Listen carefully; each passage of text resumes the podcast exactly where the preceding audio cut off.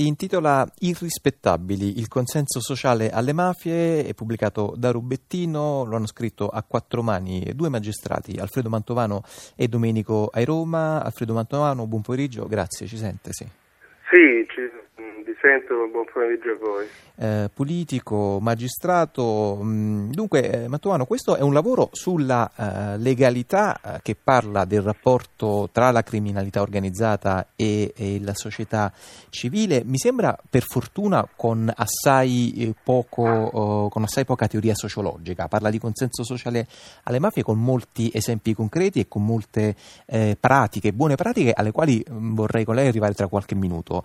Le chiederei prima di parlare Intanto diciamo di metterci d'accordo sulle parole, che cosa si intende con consenso sociale alle mafie, perché detta così significa almeno mh, 5, 6, 7 cose diverse. Il termine ha un significato eh, certo non estremamente preciso, ma comunque identificabile. Eh, chi manifesta consenso sociale nei confronti delle mafie non è certamente l'affiliato o il partecipe, colui che a pieno titolo è entrato in un'organizzazione di tipo mafioso, ma è eh, una persona che ehm, senza essere necessariamente un criminale, anzi nella gran parte dei casi non essendolo, eh, non riconosce l'esistenza di un confine netto tra eh, la realtà mafiosa e la realtà che lui vive quotidianamente. E quindi per esempio acquista i CD e li ascolta anche dei neomelodici a Napoli, per esempio eh, non, non, gli fa specie che eh, il calciatore della squadra del cuore eh, sia pericolosamente vicino ad esponenti di, di organizzazioni mafiose per cui continua a a seguirlo, anzi l'importante è che, che segni delle reti. Eh, per esempio ancora ehm, non ritiene mm, che costituisca un problema il fatto che dei mafiosi vengano delle tribune mediatiche per lanciare i loro messaggi, spesso comprensibili soltanto nello stretto giro mafioso. Quindi ehm, è colui per il quale mh, alla fine la mafia è una componente, un'articolazione del corpo sociale eh, e in certi casi può anche essere eh, conveniente, anche se non utile nell'immediato, ma conveniente in generale mantenere un rapporto tutto sommato buono, discreto. Di buon, di buon vicinato. Eh. Senta Mattomano, a questo proposito, in effetti diciamo già la prima obiezione a proposito della convenienza che lei eh, ci stava dicendo adesso mh, nasce quindi immediata. Eh, le organizzazioni criminali controllano, lo sappiamo ormai, in maniera capillare il territorio. Voi per esempio a proposito di concretezza e di esempi, nel vostro libro, tra i molti esempi che fate, fate quello del pizzo, del pagamento del pizzo. E però sappiamo anche che, eh, pur essendo una presenza odiosa e imposta dai clan e dalla criminalità organizzata, il pagamento del pizzo serve anche come una forma di tutela assicurativa. Come eh, intanto, si combattono eh, queste... Ecco, eh... Intanto, guardi, le, le, rispondo, anzi la ringrazio per aver fatto questa sottolineatura della concretezza. Il nostro non vuole essere tanto una riflessione di carattere teorico quanto l'esposizione di fatti mm. caduti sotto l'esperienza personale e professionale di ciascuno di noi. Ehm, allora, proprio per uscire dal generico, ehm, che un territorio eh, sia o meno sottoposto all'egemonia mafiosa e eh, certamente il pizzo è un sintomo di questa sottoposizione, nel senso che l'equivalente criminale di quello che la tassa è eh, per lo Stato, è un modo per, per manifestare ossequio obbligato nei confronti dell'istituzione. Ecco, dicevo che un, um, un territorio eh, sia o meno sottoposto all'egemonia mafiosa eh, dipende dalla scelta che fa il territorio stesso. Mi è capitato qualche tempo fa di leggere la trascrizione di una conversazione tra due camorristi che eh, aveva per oggetto l'imposizione del pizzo in una via molto centrale di Napoli. Eh, e l- di fronte alla proposta dell'uno di procedere in questa direzione, l'altro eh, gli ha eh, replicato in modo abbastanza netto che non se ne parlava neanche perché ehm, era abbastanza noto che una parte significativa di commercianti che, che hanno il proprio esercizio in quella strada eh, aderiscono all'associazione antiracket. Mm. Adesso stiamo parlando del cuore di Napoli. Questo eh, ha avuto come risultato che due camorristi abbiano deciso di, di, evitare di battere quella strada, quindi siamo in una fase addirittura di difesa anticipata, non si attende che si compia il reato per realizzare il contrasto. Mm. Eh, un gesto virtuoso di questo tipo ha degli effetti di prevenzione straordinari e dipende non dal prefetto, dal questore o dal procuratore della Repubblica, dipende dalla scelta del singolo commerciante.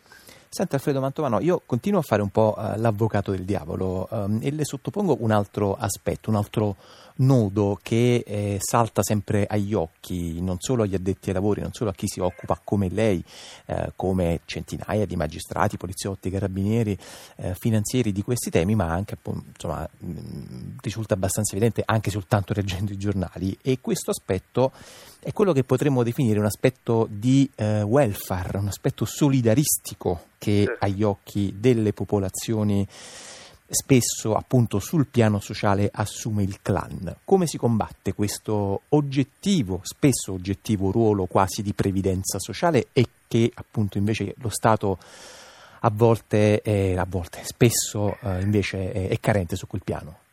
Ma intanto riconoscendo che c'è eh, non nel cuore del, della Spronte o a Gela ma in una cittadina vicino a Brindisi, a Mesagne, un collaboratore di giustizia che aveva un ruolo significativo in quello che resta della saga Corona Unita, eh, ha descritto qualche anno fa eh, il welfare mafioso operante in quel territorio, cioè ha detto che eh, loro eh, vengono costantemente aggiornati lista del, le liste degli indigenti a cui danno periodicamente contributi a fondo perduto al tempo stesso controllano seppure in parte il mercato del lavoro perché essendosi tenuti eh, in alcune aziende nei, nei, pacchetti azionari o nelle quote societarie decidono chi deve essere assunto e chi deve essere licenziato. Eh, come si combatte tutto questo? E intanto riconoscendo che il fenomeno esiste e non esiste soltanto in aree di antica tradizione di tipo mafioso. E questo non è un passaggio di poco conto, perché ci sono alcune zone del sud eh, interessate dal fenomeno, le quali sembra che nella percezione diffusa, ma anche nella percezione di alcuni esponenti delle istituzioni o di categorie e di associazioni di categorie particolarmente significative, tutto va bene. In secondo luogo, rendendosi conto che proprio in queste aree la sfida da raccogliere non riguarda soltanto polizia e magistratura, ma riguarda anche per esempio gli istituti di credito, mm. per cui il rifiuto immotivato di credito, ripeto non, non dico il rifiuto di credito, mi rendo ben conto che la banca non è la Caritas, ma il rifiuto immotivato di credito eh, è un, eh, un incentivo a rivolgersi ad altri. Eh, il discorso che riguarda le banche riguarda qualsiasi altra articolazione del corpo sociale soprattutto dei settori economici e finanziari. Cioè si tratta di rendere conto che se la parte grossa in questa partita eh, compete comunque allo Stato attraverso l'apparato giudiziario, attraverso le forze di sicurezza, eccetera, però c'è una parte che compete a ciascuno di noi. In certi casi questa parte rischia di essere veramente decisiva. Senta Mantovano, prima di salutarla, ehm, i libri di mafia, i libri che raccontano le dinamiche di mafia, parte essere diventati quasi proprio un genere letterario a sé, hanno uh, questo tratto che potremmo definire quasi diagnostico, no? come se ci fosse soltanto una valutazione un po' fredda e, mm, per la quale poi appunto diciamo, alla quale segue una prognosi. Eh, voi nel vostro lavoro invece indicate diverse linee di uscita e di resistenza. Se ne doveste isolare soltanto una nelle pratiche quotidiane di un singolo cittadino, quale direbbe? Eh, ne individuo due, disobbedendo alla domanda. La prima è far funzionare a pieno regime il meccanismo di risarcimento dei danni da racket.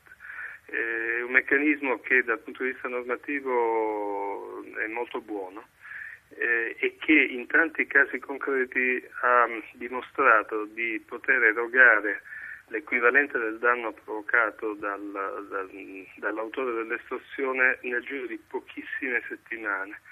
Eh, in certi casi a distanza di un mese e mezzo, due, tre al massimo eh, dall'incendio o dalla bomba, eh, quel locale, il bar, il ristorante eh, non è che ha ricevuto il risarcimento, ma ha riaperto le porte, in certi casi meglio di prima. Allora, se è successo, vuol dire che può succedere sempre e, e questo chiama in causa eh, la funzionalità eh, del, degli uffici, delle articolazioni delle prefetture, del, dell'ufficio del commissario antiracket che sono eh, dedicati a questo. Il secondo aspetto, non so qual, dire quale sia più significativo, ma probabilmente è quello che sto per dire, è eh, lavorare in modo molto più intenso e omogeneo di quanto non sia stato fatto finora sulla effettiva eh, e concreta e puntuale destinazione dei beni confiscati. Eh, le norme introdotte più di recente in questo settore hanno fatto lievitare notevolmente in certi casi del quadruplo la quantità di beni sequestrati e confiscati alla mafia. Oggi la partita più significativa si gioca sulla destinazione mm. e anche qui eh, è compito anzitutto di alcune istituzioni, dall'agenzia al, all'intero Ministero dell'Interno, le prefetture e così via e il lavoro da fare qui non è eh, lieve e richiede anche una volontà politica molto forte per, per, muoversi in questa direzione. Da ultimo, se mi è eh, permesso, eh, mettere in secondo piano una terminologia desueta da cui derivano anche pratiche che ormai non, non hanno più senso. Mm, per esempio un'espressione desueta è educazione alla legalità. Mm. Fare il richiamo alla mera legalità cioè al rispetto formale della, della legge positiva, non è qualcosa che scalda i cuori e che scatena gli entusiasmi, c'è bisogno di qualcosa di più, c'è bisogno di rendersi conto che le mafie ti tolgono la vita. E quindi va molto oltre la soglia del rispetto della legge. Se, se ci limitiamo a, così, a navigare eh, sui percorsi molto mm.